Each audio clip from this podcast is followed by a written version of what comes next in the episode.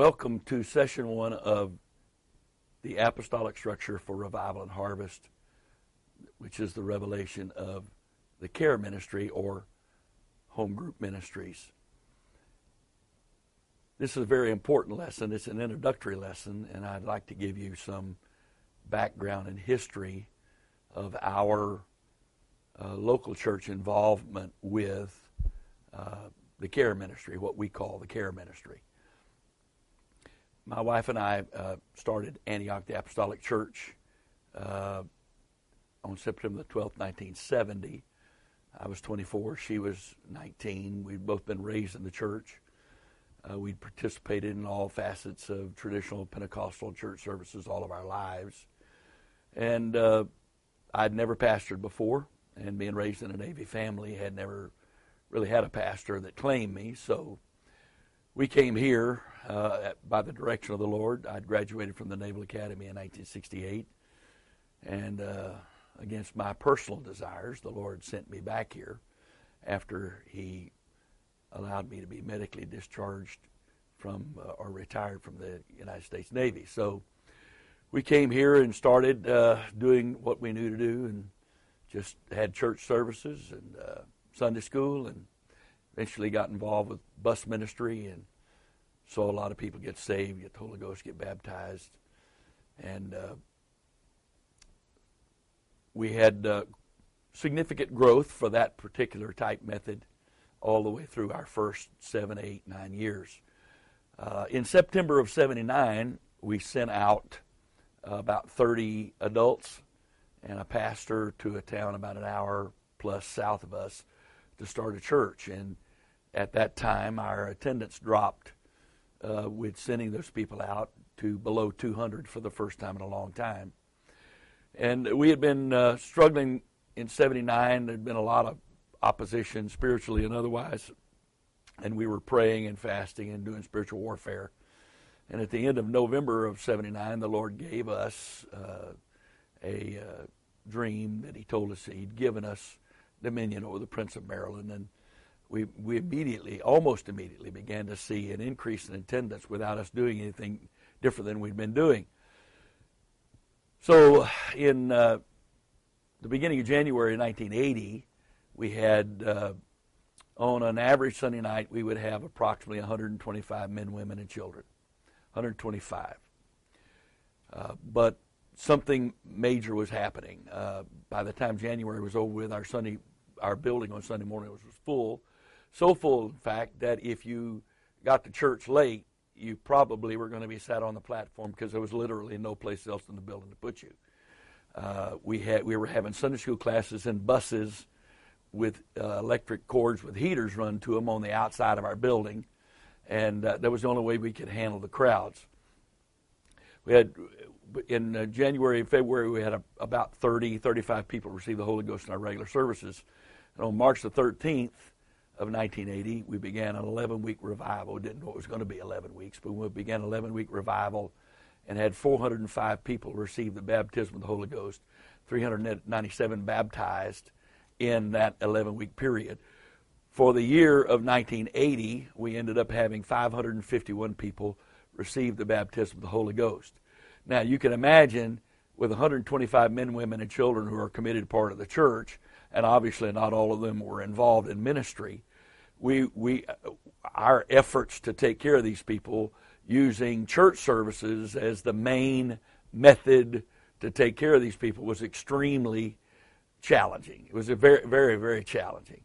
And uh, uh, but things were going so well, and uh, we moved into a different building in February of '81, and we had a seven-week revival in the spring and a nine-week revival in the fall.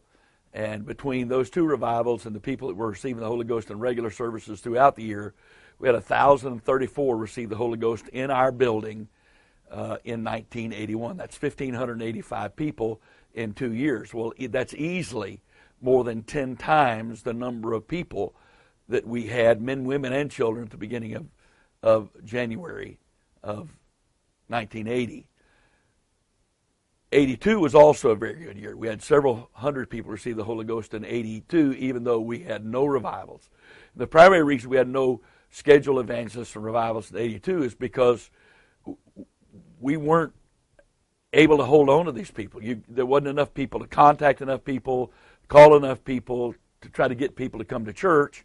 And we found that even though we were having church four times a week at the time, it was very difficult to establish these people, to help build relationships. There was far more new people than there was uh, established people to take care of them. And I became very discouraged uh, about the middle of the year. I actually saw a vision of, uh, of sand being poured into my hands, and that I, that was all of the sand I could hold, and there was so much sand being poured into my hands that most of it was falling through my fingers and falling back to the beach. And and this is what the Lord showed me, and I understood my hands to be the structure that we were using, the methodologies that we were, we were using at the time to try and take care of these people. And it just wasn't working. It wasn't working. And uh, I remember one Monday morning, uh, I, I was depressed, to be honest with you. I was so discouraged after the highs of all those people receiving the Holy Ghost and, uh, and the discouragement of not being able to take care of them. I, uh, I woke up early, but was too depressed to get out of bed, and I just laid there in the bed. And uh, uh, the head of the bed had a, a, shelf for books, and there was a little small book on the. Uh, a, a, it was a biography of John Wesley, and uh, I remember I couldn't go to sleep, so I just pulled that down. I hadn't read it, and I laid there and read the entire book on the life of John Wesley. And as I'm laying there reading, it discusses uh, the fact he was an Anglican priest, and he got uh, he con- said truly converted in a uh, home group meeting led by, led by the Moravians on Aldersgate Street in London. And in that meeting, his heart was strangely warmed. And then he obviously came under the influence of the Moravian brethren and their structure, which they used home meetings as their primary structure, and using their uh, their concepts, he actually started. He didn't intend to leave the Anglican Church, but with the people that were getting saved under his new message of you needed to have a conversion experience, something needed to specifically happen. You couldn't just join a church.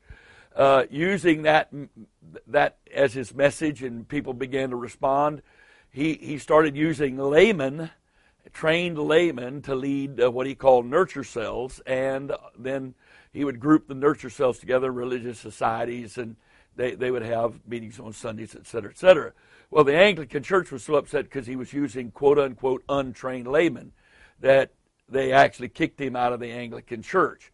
But as I studied the methodologies that John Wesley used and realized that the, uh, the United Pentecostal Church and apostolics and Pentecostals in general really found that uh, John Wesley is in our uh, heritage, be, uh, then I, I, began to pray and study uh, what he was doing from a scriptural standpoint and realized that what I thought uh, was church structure, that's having a church schedule where you come to church all the time or, or several, several times a week and you have a format for service and all that, then that really, really wasn't exactly how the apostles did that. So I began to pray and study the scripture intently throughout the end of uh, the last six months of 1982.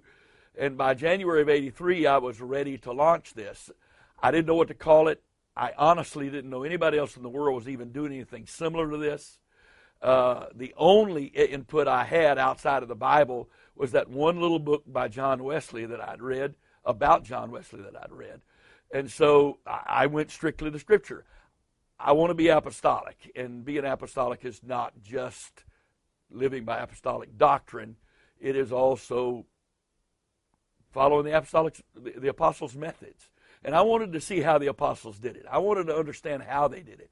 So I studied and studied and studied. And of course, this was before computers, but I had a Thayer's and a Strong's and a, a Vines and all those, and I would switch back and forth them and study all these words and write all this stuff down and try to come up with an understanding of what I was supposed to be doing, how I was supposed to be doing it. So I uh, I came to this revelation, and uh, God gave me the revelation, and I uh, uh we began to implement it in January of 83 in our local church. And uh, I, I tell you that it was one of the most wonderful things we have ever done in the history of this church. It brought a unity together. It gave us an opportunity and a method whereby we could we could help people build a relationship with not only with God but also with the other people of the church. Uh, it gave us a, a, small group setting where we could invite sinners who would be able to, uh, some who would not be able to handle walking into a Pentecostal church service the first time.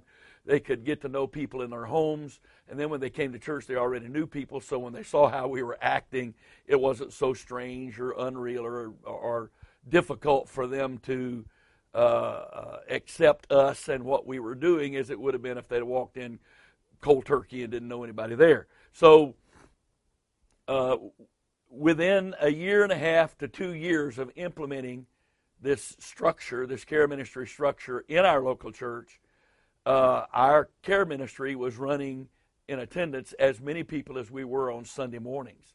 It was a wonderful thing. It was it was awesome. It was answering all the questions that I had.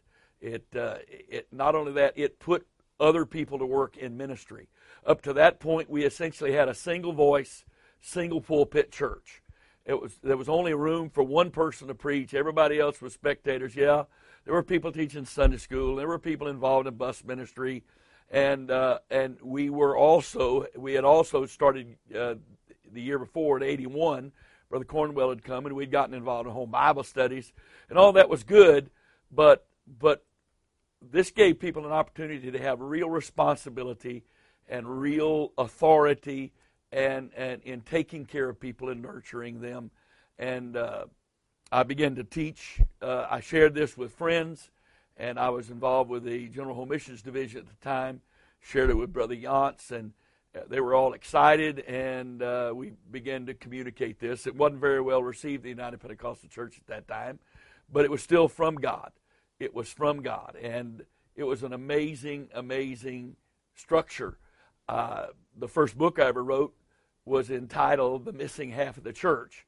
And that half of the church that's missing is that ministry of the church outside of the building, off the property, uh, that is really the ministry of the saints. It's, it's just basically the ministry of the saints. Whatever structure a local church uses, there has to be some way that they can put the saints to work. Uh, I, I don't mean this offensively, but the Catholic structure is there's a few holy, committed people, the priests and the nuns, and they're the ones that do all the ministry, and everybody else shows up just as spectators uh, to give offerings and provide a crowd. And so many Pentecostal churches that I attended as a child and young person, that's exactly the way it was. There was a few people that did everything, and uh, everybody else just came and they gave offerings and they were the crowd. They participated in whatever, and there was wasn't really any place of ministry for anybody else. Uh, yeah, you might have had a youth leader or a ladies leader or a choir director, but uh, those weren't really ministries to the lost. They weren't ministries to the new convert. They were they were departments of the church. And and while there was there's certainly a validity for all of those ministries and others similar to them, it really wasn't a situation that was allowing them or us to to become uh, all that we could need to be.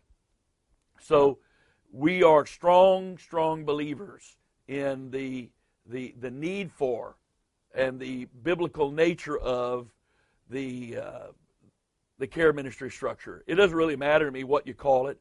Some call it uh, cell groups, some life groups, some home fellowship groups.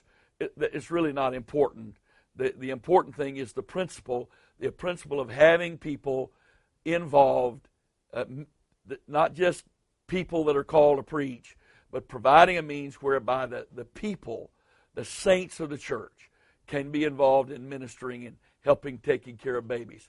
I'll be talking about this later in another session, but the, the, the whole concept of, of shepherd and flock, the word translated pastor, uh, in one only one occasion in the entire King James New Testament. The other 22 times is translated shepherd. And we know that shepherds don't produce sheep. Sheep produce sheep. We also know that the ewes who birth those lambs, they're the ones that feed the milk to the babies.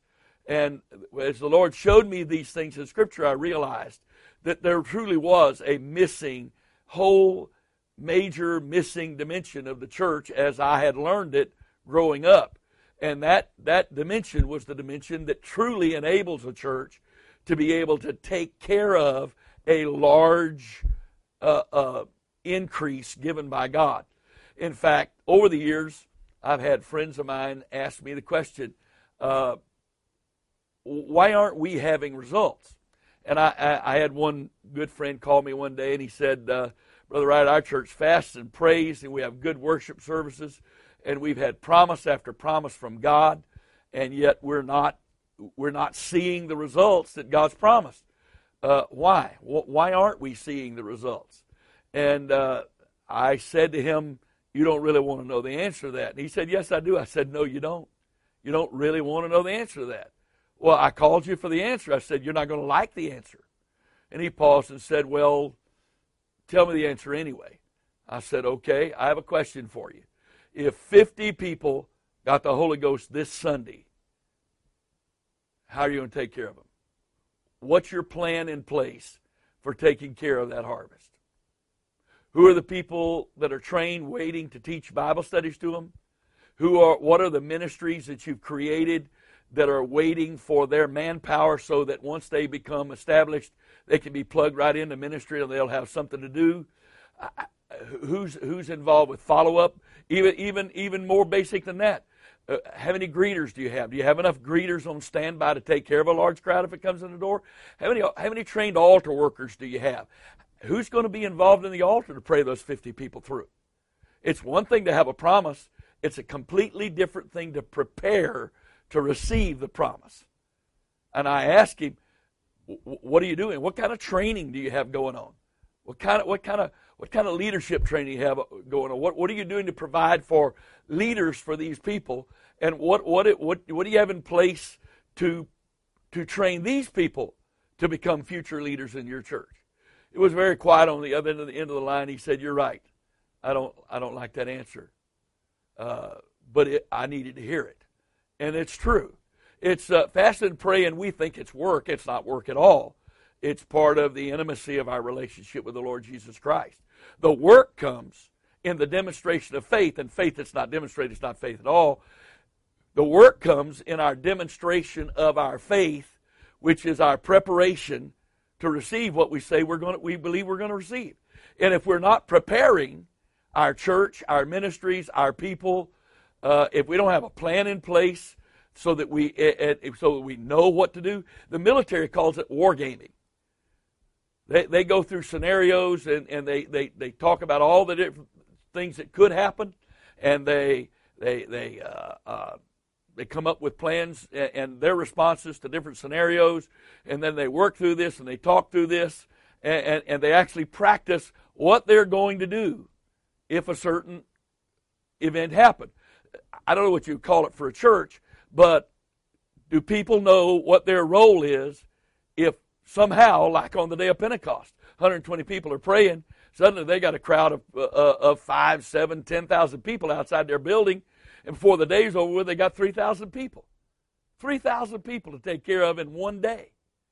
Well, we believe in apostolic revival, we say. We believe we say we believe in apostolic harvest. We say we believe the Bible, but the problem is this we're, we're, we're preparing, a lot of churches aren't even prepared to take care of one or two.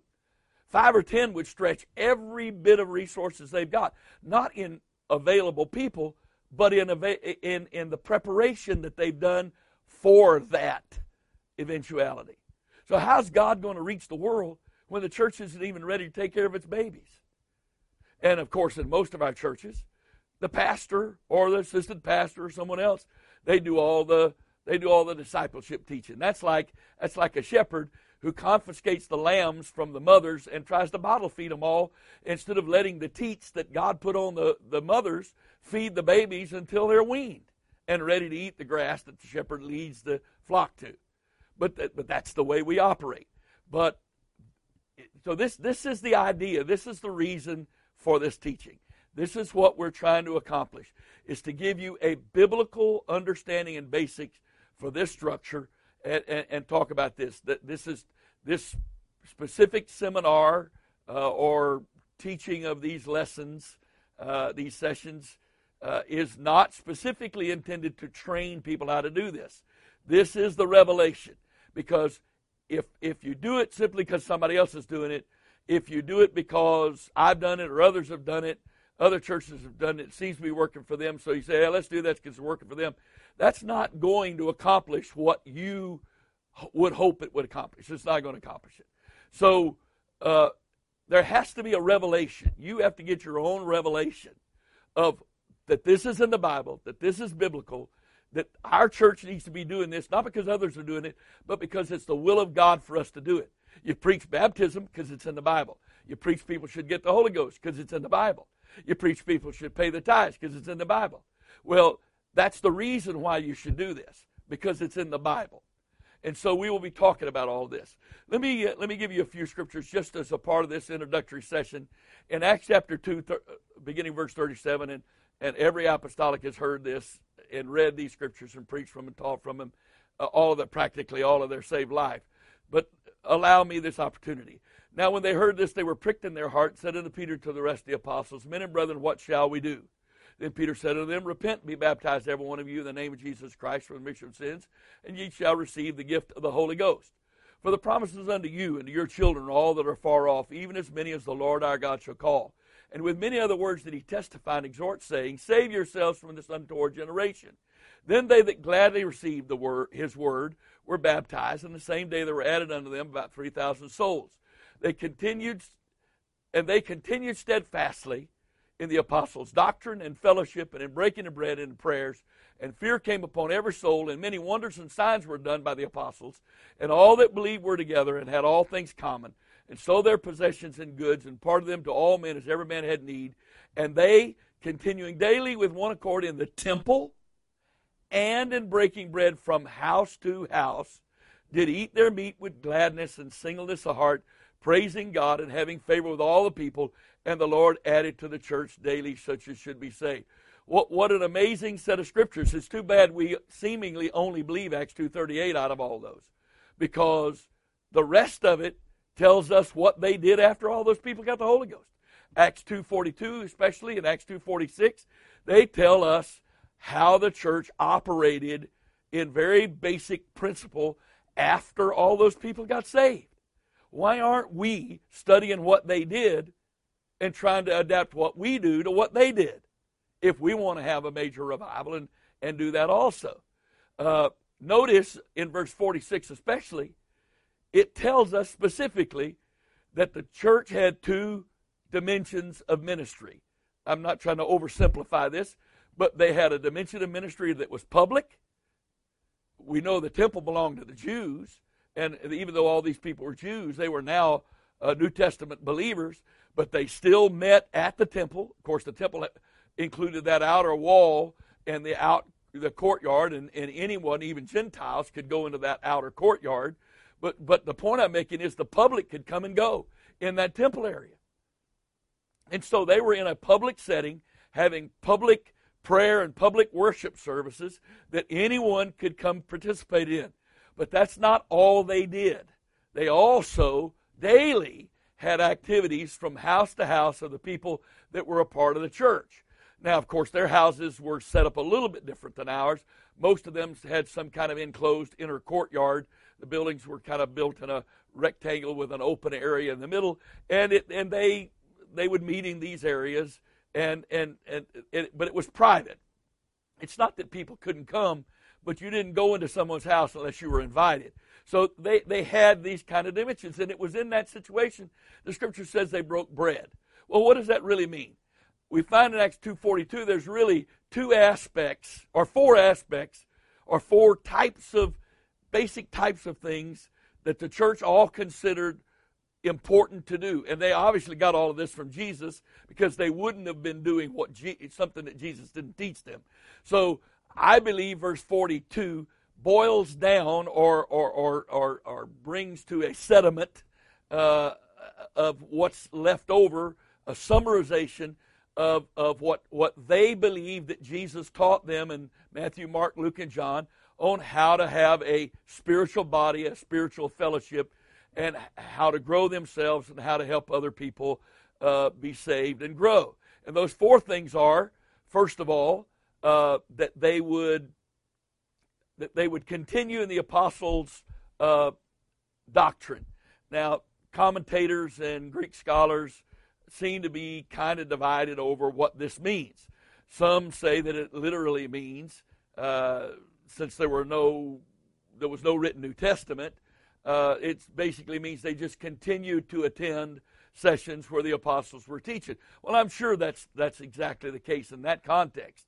Uh, that they did, they were faithful to attend to to listen to the apostles' teaching, because the church, of course, as Paul later tells us, was built upon the foundation of the apostles and the prophets, not upon their bones, not upon their human lives, but upon what the prophets prophesied and what the apostles taught. Uh, but but there's more to it than that, uh, obviously.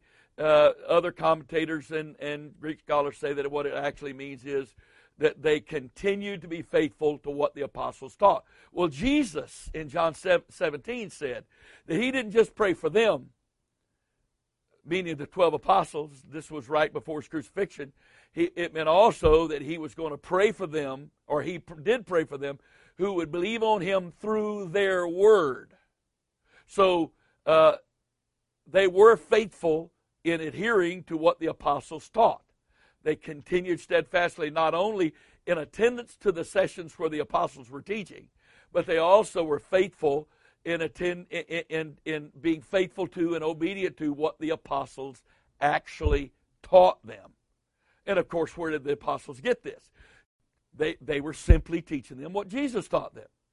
Because he said, Matthew 28 20, uh, or 28 19, go into all the world uh, uh, and teach all nations, uh, baptizing them in the name of the Father, Son, and the Holy Ghost, teaching them to observe all things whatsoever I've commanded you.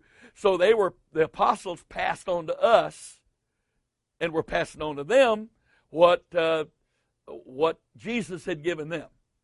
And, uh, and so this is very important. This is the foundation. This is the foundation. The second thing, though, this is a little different. It says uh, this, this, this word fellowship is the Greek word that's translated uh, not only fellowship, but communion. Uh, it, the, the early church carefully continued to fellowship with one another spiritually. They not only participated in the Lord's Supper, but they joined together regularly for spiritual fellowship. This word also connotes that they looked out for one another spiritually. But, but as I studied this afresh even recently, I, I, again, the commentators and the Greek scholars were divided on what it meant. But, but it was, the, the, the word fellowship here, or communion, is actually the Greek word koinonia. And it originally was used as uh, in, in Greek marriage contracts to, to describe the agreement between two people to jointly participate in the necessities of life. And, and the Holy Ghost coined this word out of that legal context and used it to describe this spiritual bonding, this spiritual fellowship took place. Well, I believe that the only place this kind of fellowship, this kind of bonding can take place in a spiritual dimension to this degree is in some kind of church service or worship service. This is a really criti- critical point. I believe that this part of the verse, that continues steadfastly in the apostles' doctrine and fellowship, I believe this is a connotation or even denotes that they were faithful to attend whatever sessions of a church service type sessions, and apparently they were having church every day. I realized some people had to work uh, on occasion, but people got to as many different church type services as they could. Now, I'm not saying that their church services recommended in, or, or resembled in format what ours did, but it was some kind of public church service where they could all come together, and they did come together. Uh, but there's something that happens when people come together. Uh, Jesus said, Where two or three of you get together in my name, there I'll be in the midst. So there's something about us joining together in, in spiritual fellowship. And, uh, and John said in 1 John chapter 1 that if we walk in the light as he is in the light, we have fellowship one with another, one with another, and the blood of Jesus Christ, Jesus Christ, His Son, uh, cleanses us from all sin. This cleansing happens when the body is together uh, and and is fellowshipping with one another, and the word there is uh, koinonia, fellowship or communion. It is a spiritual bonding. It's where we come become knit together where the members of the body join together as one and, and, and, by, by the power of the Spirit of God, because it is the Spirit of God that joins all these individual human beings together when we come together and makes us the body of Christ. It's not just a religious service that we attend. It's not just coming together and, and, showing up to prove that we're still around and, and, and worship, singing a little bit and feeling good and listen to a preacher preach, give an offering or, what, or pray a little bit. That's not what it's about church is what we call church or services, or as the Bible in Acts 2.42 called it, fellowship or communion, which is more than the Lord's Supper. In this case, it, it, it's a bonding. It's a bonding time that's absolutely essential and cannot be experienced alone. Now, I could cut my finger off and put it in a jar of formaldehyde and sit it on a a shelf in my house, and every time I walk back and I say, Well, there's my finger. Yes, that is my finger, but it's not connected to my body. And the only way it can be alive is to be connected. There has to be a connection of member to member, and so that, uh, and, and therefore, all the members to the body for there to be life. Life does not exist outside the body. Why? Because the Bible says the life of the flesh is in the blood. That's uh, Leviticus 17 11 the life of the flesh is in the blood, and the blood is in the body. Now, the only way the blood is in the individual members of the body is as the members of the body are connected to the body. Any part of my body, any part of my body, for it to receive blood has to be connected to the body. This is koinonia. So coming together and just going through some ritual church service and some performance of singing and performance of, of music and, and somebody getting up and giving an or, oratorical speech, uh, even if the sign out front says Pentecostal or apostolic, that's not koinonia. But there is a spiritual bonding when the Spirit of God is given priority in our services. There's something that takes place in the Spirit that we cannot get on our own at home or other places. That's why the, uh, the, uh, the early church was faithful to their uh, to the fellowship, to coming together and fellowshipping. Now, the next word is also very, very important because it says they were they also continued in breaking bread, uh, and in verse 46 adds from house to house. This means that they spent time together, not just in a totally totally spiritual environment. They spent time together. And this happened from house to house. The fellowship took place for the most part, the, the second part, the fellowship, took place for the mo- most part in public gatherings. Now, obviously, there, there, there should be, and, pro- and I'm sure there was, a spiritual dimension at some point in this breaking of bread from house to house. I'm sure there was some spiritual element with, with that. But when you study food throughout the book of New, uh, uh, uh, throughout the New Testament, and you see how often food was connected with fellowship. Food. Now, if you uh, if you study what we call the Last Supper, you'll realize that that uh, uh, sharing that bread and and sharing that what the King James says is wine or grape juice, that was not the only thing they were doing in that gathering. They were eating a meal together. They didn't just have what we call communion. The, the 12 apostles and Jesus were literally eating a meal together. How do we know that? Because when, uh, when Jesus said one of you is going to betray me, and, uh, and they wanted to know who it was, uh, John asked Jesus, Who is it, Lord? And he said, It's the one who dips the sop with me. Well, that was a part of a meal. They would have a, a kind of like a bowl of gravy with some kind of meat in it or whatever, and they would take bread and form it into kind of a, in their hands and kind of a little uh, ball with a depression in it, and they would dip down into that gravy, and and and then they would have some bread and and and the gravy, and they'd get a piece of meat and all that, and they'd eat. That's called dipping the sop. They were eating a meal. That wasn't the, the that wasn't communion. So here they were. That's what the Lord and His disciples were doing. And throughout the Scripture, there's something about sharing food with somebody that that's just uh, it, it has a bonding effect to this. That has a bonding effect, and uh, and, and and this this is so missing in the average church, especially and including the average Pentecostal slash apostolic church. This really isn't there. It really isn't. It's not really there. We don't really, you know, and this this is not the same thing as going out to a restaurant after church on Sunday night or after church on Thursday night. That's not the same thing. This is a time where you get together and you share a meal together in an atmosphere where there is both some spiritual time and, and some natural time. That there, there has to, Jesus said, or through Jesus said it through the Apostle John, that if if I can't love my brother, whom I have seen, how can I love God that I haven't seen? Now I'll be saying this again in a later session, but I want to share this now because it's not enough for a person to build a vertical relationship between them and God. The scripture teaches there has to be a horizontal relationship built. You can't build that horizontal relationship person to person in church services. It's not possible. That's not how church services are set up. That's not how they operate. That's not the, that's not their purpose. So when it, when is this horizontal bonding going to take place?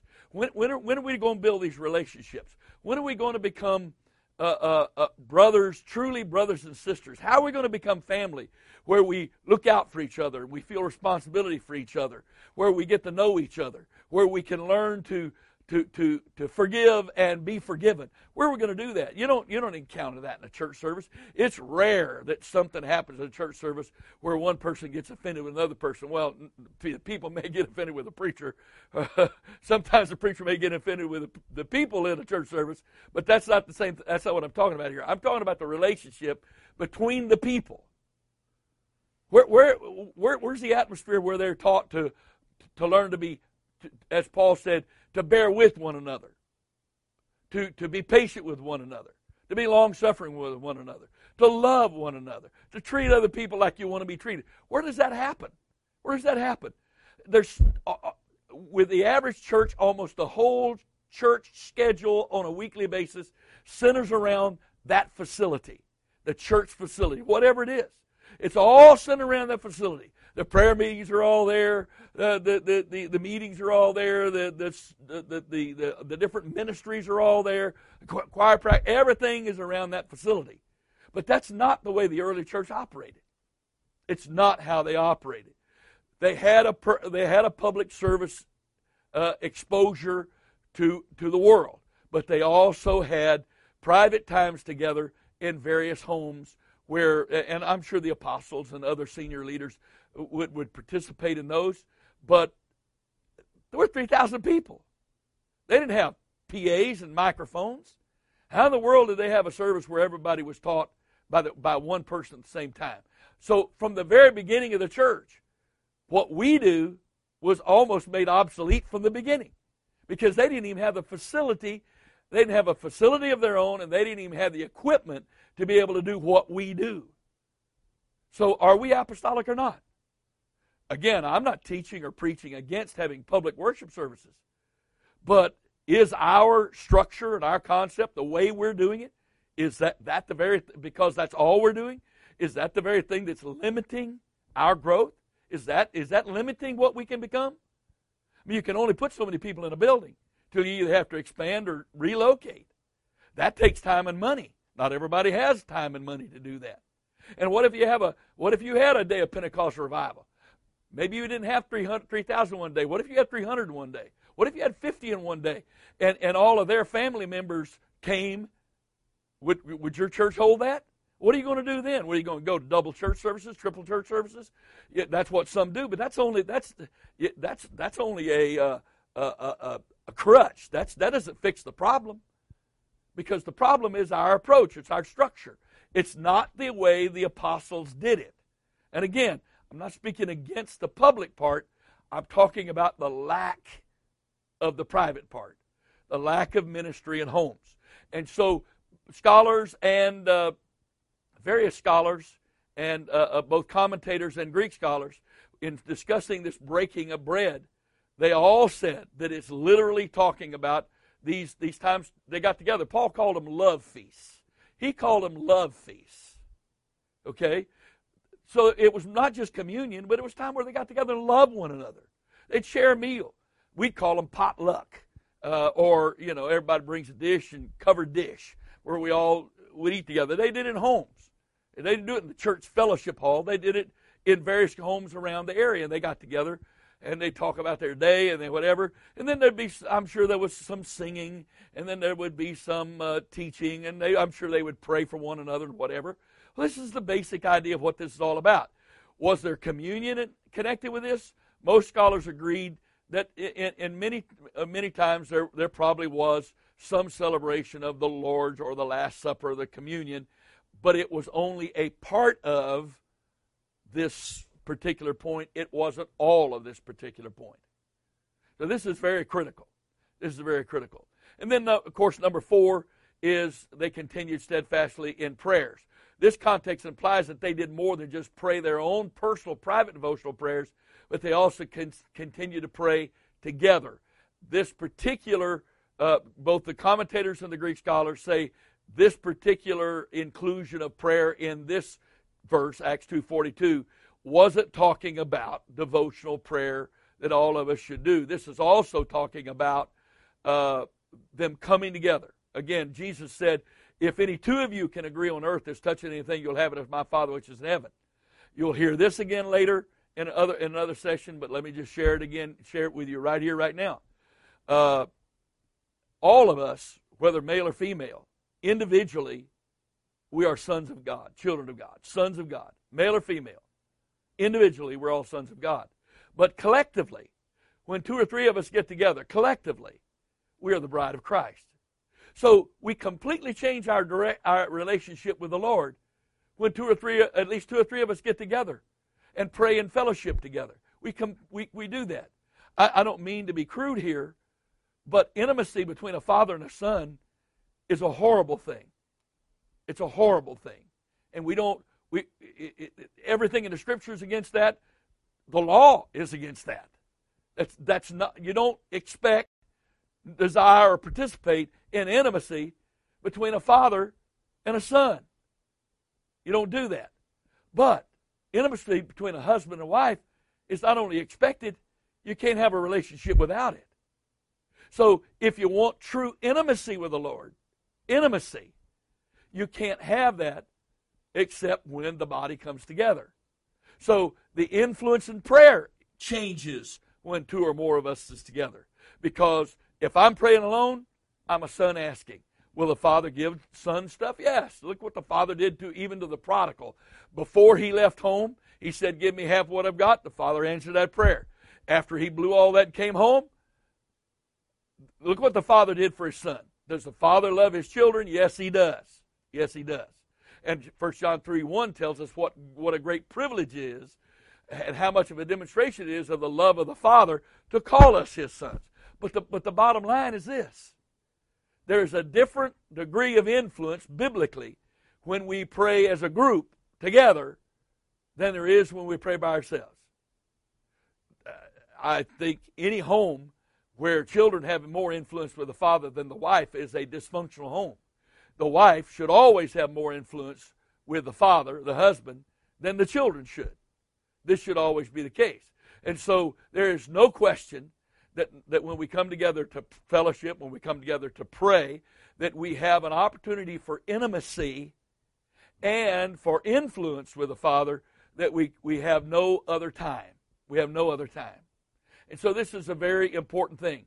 Now, in summarizing this, this lesson or this session, uh, just let me say this. It, we, we, we, we look at these four things. They continued steadfastly apostles' doctrine and fellowship, breaking of bread, and prayer. We, we, we look at these things. We look at these things. But many apostles today, apostolics today, excuse me, ha, we stop with the, the first and the last. We stop with these two. We don't really consider what these two mean and how to accomplish them. These don't happen by osmosis. Fellowship and breaking of bread, these two things don't happen by accident. They have to be planned, they have to be prepared for.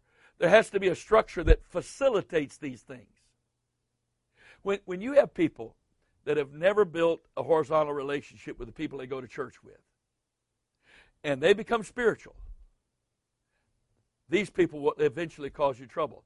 A tall building with a small foundation is unstable. People that have a great relationship with God, but have no real relationship with the people of the church, they will end up causing you significant trouble. Because they're critical, they're not forgiving, they think everybody should be like them. They'll eventually, they'll almost, almost always will eventually believe that they're even more spiritual than the pastor that person will cause you trouble. There has to be a stability. There has to be this opportunity to learn to forgive and be forgiven. There has to be this opportunity to understand that this vertical relationship it should be an expression of Jesus said, by, by this shall all men know that you're my disciple, that you have loved one for another. Where does this get built? It doesn't get built in church services. No matter how much you pray together in a church service, there's no time to get to know people. If you got any size church at all, there are people that attend your church on Sunday and Sunday morning, or even even your second most attended service, that don't even know the names of other people in the building that they come to church to regularly. Is there something wrong with them for that? No, it's that you, church services aren't designed to be to get to know people like that. They're not designed like that. So something has to be done. However you do it, whatever you do it, something has to be done. But in this seminar, or these presentations and these sessions on this subject, we're going to talk about biblically what I believe is a revelation of the way the apostles actually accomplished this. And I think that's very, very important for us that want to be apostolic. If we're going to be apostolic and we're going to have apostolic revival and harvest, then we're going to have to do everything we can to provide for a structure and an understanding uh, for each one of these four things. I believe these four things are essential for any individual to endure to the end. In my 44 years of ministry, I will tell you right now, when when anyone starts neglecting any one of these four things, they automatically are start struggle. When they when they just start struggling with two of them, when they're missing two of them, their spiritual instability becomes apparent. By the time they get to where they're neglecting three of them, they're still coming to hear the preacher preach, but they're neglecting these other three they're on their way out the door. It's only a matter of time. And yet, here's the problem. In my upbringing, and with many of the places that I have had the opportunity to go preach, two of these are missing as a matter of course. They're just, they're missing because they're just not provided for. So I know this is strong. I know this has been very pointed. I hope that you will receive this in the spirit which it's been said. But the point is, I beg of you, pastor, minister, leader, saint, I beg of you to go back to the scripture for yourself. Study the scriptures that are going to be shared in this seminar. Study them for yourself and see if the Bible's not talking about these things. And ask yourself, what are we doing? And how is our church and our spiritual body how how's our body participate in these four, and and and how as leaders, how are we providing means to facilitate these four things in our body. How are we doing that? If you truly want to have revival and you want to have harvest, and they're not the same thing, if you want to have revival and harvest and you want your fruit to remain, you've got to prepare for it in advance. The scripture says, faith without works is dead. You say all you want that you believe God's going to give you a harvest. But if you're not preparing for the harvest, do you really believe that God's going to give you one? In the next session, we're going to be talking about the revelation of the apostolic structure. In that, in that session, we're going to be talking, I'm going to be showing you in Scripture both how the early church, the principles that the, early, early church followed, and also how the early church uh, applied those principles in order to accomplish those four things to help the church continue steadfastly the apostles' doctrine, fellowship, breaking of bread, and in uh, prayers together. This is a very important session because, again, it lays a biblical foundation for the method. Any, any application of a principle, which we call a method, that is not first and foremost built upon a personal revelation is not it's not going to be successful in your local church. So I encourage you to uh, to watch this uh, next session, session two, so that you can see for yourself in Scripture uh, exactly the principles that the early church used to accomplish the things we've talked about in this session. God bless you.